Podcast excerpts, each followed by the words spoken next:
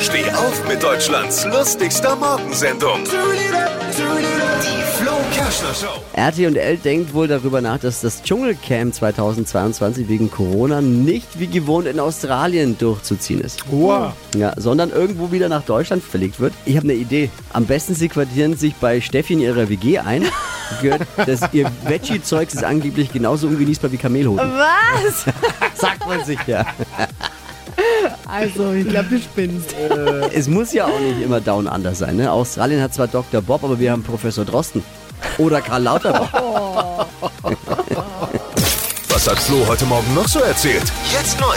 Alle Gags der Show in einem Podcast. Podcast Flo's Gags des Tages. Klick jetzt hitradio eins punkt de. Die heutige Episode wurde präsentiert von Obst-Kraus. Ihr wünscht euch leckeres, frisches Obst an eurem Arbeitsplatz? Obst-Kraus liefert in Nürnberg, Fürth und Erlangen. Obst Kraus punkt de